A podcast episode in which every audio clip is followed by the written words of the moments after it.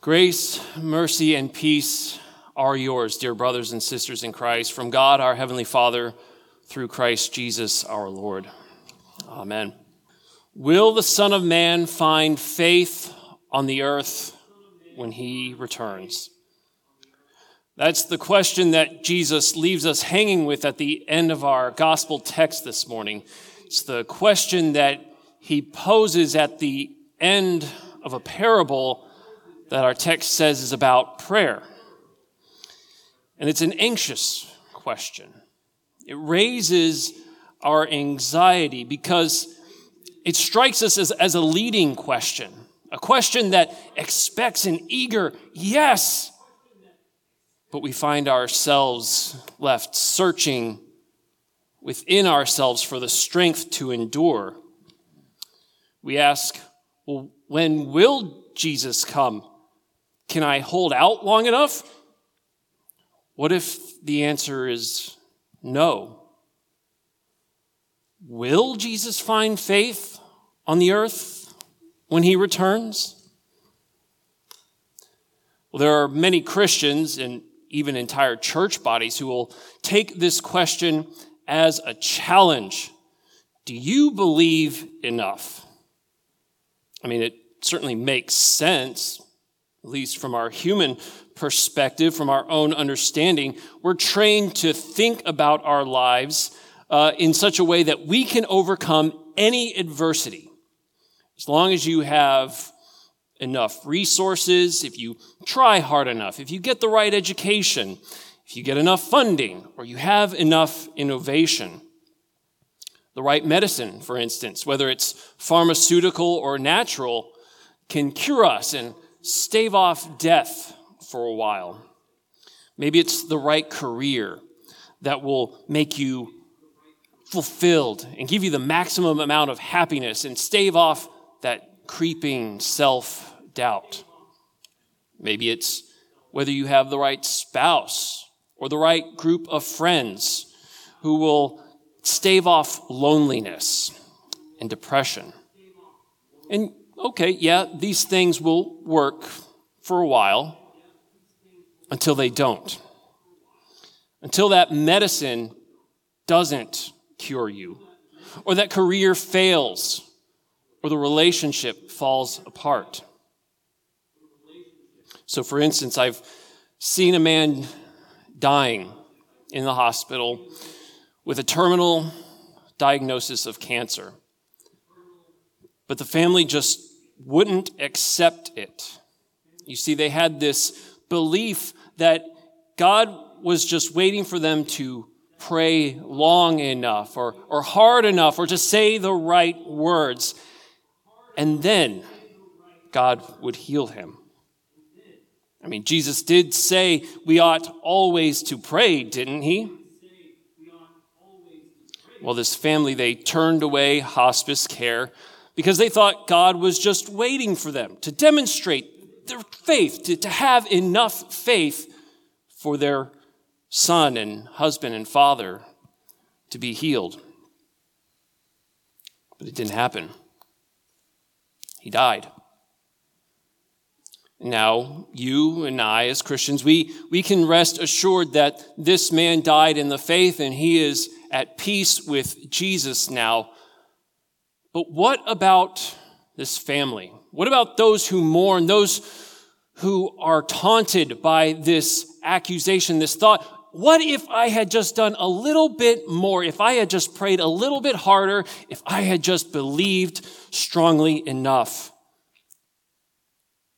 From their perspective, Jesus' question stands accusing them. It says, You didn't believe when it counted. Will you have faith when I return? After all, isn't this what the point of the story is? That this poor widow uh, persisted enough that her bugging the judge is what broke him down and finally got him to act rightly? I mean, that's how it seems on the surface. That's what leads many to think that God somehow depends on you or me to pray long enough or hard enough before he will act. But this understanding relies on a certain translation or interpretation. We have this phrase that the judge says, beat me down, that she'll beat me down with her continual coming. But look how this changes things, friends. If the judge is just concerned about being beaten down, being annoyed, well, he's already being worn out by her pestering. He says that she has been bothering him. Look, this is the reason why he even makes the statement. But if we take perhaps a more literal translation of this phrase, it looks something more like, give me a black eye. It's a cultural phrase. It talks about reputation. And so if we see this, then what is this judge doing? He's talking about his reputation. He cares about his character and how he's perceived. And so, despite the appearance that he gives to everyone around him, that he doesn't care about what God or men think about him, when he's pushed by a poor little widow, well, he reveals that he actually does care what people think. And so he doesn't want what this woman is doing to ruin his reputation. And friends, this changes our perspective. This changes how we understand this story. So, what should we be looking at? How should we understand this parable that Jesus tells and this question that he leaves us with about finding faith on the earth when he returns? Well, Jesus draws our attention to what this judge says. And then what does he do? He contrasts it with God. You see, Jesus is contrasting the character of this louse of a judge and the character of God Almighty, who is already gracious and merciful, who already hears the prayers of his elect and is already eager to give justice to his people.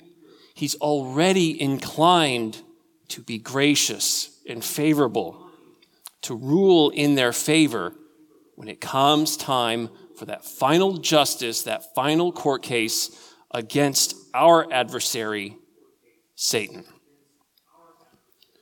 This, friends, is the key to understanding this parable. You see, God's character is that he is gracious and merciful, slow to anger and abounding in steadfast love. He has promised to save you and to vindicate you when Jesus returns to judge the living and the dead. And that wait can seem like forever. It certainly feels long for you and me. Our lives are short in the grand scheme of things, but it doesn't feel that way. And so we cry out for justice, for vindication, time and time again. And sometimes we get it, but sometimes we don't. And that's why Jesus says we are to always pray and to not lose heart. Because God isn't waiting for you to just pray hard enough, to mean it enough, or to say the right words. It doesn't depend on you or me, dear brothers and sisters. God will be true to his character and he will be true to his promises. Jesus will return. And at that point, then your justice, your vindication, it will be swift. You can count on it. And so our prayers then are not to convince God or to make him act, but they are an expression of the faith that trusts in those promises, in those words of God. The Lord's Prayer, that great example we have that we pray each and every week, it's been called the cry of faith. Now, this phrase comes out of the fact of its placement within the small catechism. If you recall, Luther's small catechism is structured so that we have the Ten Commandments, and then the Creed, and then the Lord's Prayer. Well, when Luther was putting this together at his time, these elements still, they existed as a catechism, but they were in a different order typically.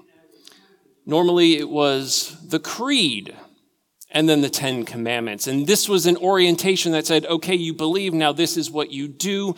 It was an orientation of the law. It was focused on what you would do on your good works. But ha- having rediscovered the pure gospel, that the gospel is not a new law, but it is good news of what God has done for you in Christ. Luther said, no, let's turn this around. Here's what makes sense. The Ten Commandments come in, and then the Creed, and then the Lord's Prayer. Why? Because we look at what we are called to do, and unfortunately what we fail to do as sinners, and then we hear the good news of what God has already done through his son. And then, having received the faith that he gives, that faith grows up and cries out to God in the words of the Lord's Prayer. And so we pray, Hallowed be thy name, thy kingdom come, thy will be done on earth as it is in heaven. And, if you know the explanation that Luther puts in for these petitions, you know that these things happen of themselves. God's name is holy in itself. God's kingdom comes without our prayer because God is God and we are not. He doesn't depend on you, but we pray that it would come among us also. It is the cry of faith that those things would happen in our lives, in our community, in our world. But it's not just the Lord's Prayer, friends. All prayer is the cry of faith because prayer is talking to God. It's, it's crying out to Him for His blessings. Blessings for forgiveness, life, and salvation, for, for healing and hope, for strength and peace, for our daily bread, yes, for the gift of His presence. The list could go on and on, but we pray because we trust God will hear us. And we trust God will hear us because Jesus is our great high priest who sits at the right hand of the Father, interceding for us. And even more than that, he has given us our spirit. He has given us his spirit, rather. He has given us his Holy Spirit, who cries out in groanings too deep for words so the whole Trinity is working on our behalf. He gives us faith, which then turns and cries out to that Holy Trinity who has blessed you with that faith. And so, yes, we do pray for great healing, for works uh, that seem beyond our control, for, for things to work out in our world, for healing, for hope. But we do it not because God needs it. We cry out because that's what faith does. Well, I heard a story related to this while I was in seminary. Uh, it was a story about a young pastor who has going into his first call. And, and as he got settled into the congregation, he went to go visit the shut ins to get to know his people. He was doing his pastorly duty. Well, he encountered this one woman who was bedridden in an assisted living facility. She knew that she was near the end of her life, but this pastor had learned that she was a great uh, advocate for prayer. She was part of the, the prayer chain for many, many years. She's what we might call a prayer warrior. She had dedicated her life to prayer for others and for the world. Well, the pastor shows up and she can't say much at all. She's near the end of her life, but she manages to eke out, Pastor, pray for me. He thought, of course, that, that's what I'm here for. So he prayed that she would be at peace, that she would have healing and rest, and that eventually she would have a blessed end. Well, this woman fell asleep and the pastor thought, I've done my pastorly duty. He went on his way. And as it happened, he had the occasion to visit her many times before she died. And each time she would eke out, Pastor, please pray for me. And so he would go through this routine. He would pray that she would have rest and, and, and, even healing, and that eventually she would have this blessed end. And, and when she could, she would say, No, Pastor, pray for me. And he was perplexed. He didn't understand what she was saying. And he would go through this time and time again until it finally dawned on him no, she didn't want him to pray for her. She wanted him to take up her prayers. You see, this woman had great faith, and that faith cried out to God on behalf of all the people around her. And she wanted that to continue. This is what faith does. And she said, Take this up, continue this work of faith. Continue praying. Friends, that's, that is what this parable is all about. This is the lesson of the persistent widow and the unrighteous judge. Not that God, the righteous judge, is waiting for you to pester him enough so that you can demonstrate your faith and that he finally act. No. The lesson is that God is righteous, He is true, and He is merciful and gracious. So, trusting that God is true to His word, His people cry out to Him day and night. They must cry out because this is simply what faith does. Faith perseveres in prayer. So, the focus of this parable, dear brothers and sisters, is not on the widow. It's not on you or me.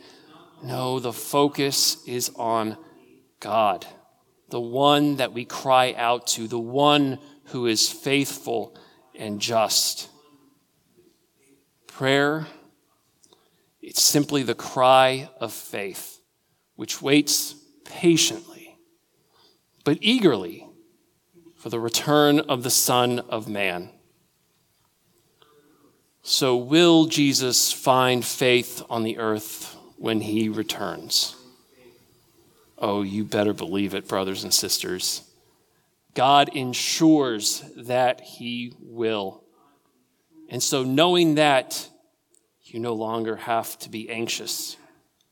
Instead, you can simply pray, cry out to the Father that the Lord Jesus Christ, the Son of Man, would return quickly. So we pray, yes, come quickly, Lord Jesus. In the name of the Father, and of the Son, and of the Holy Spirit. Amen.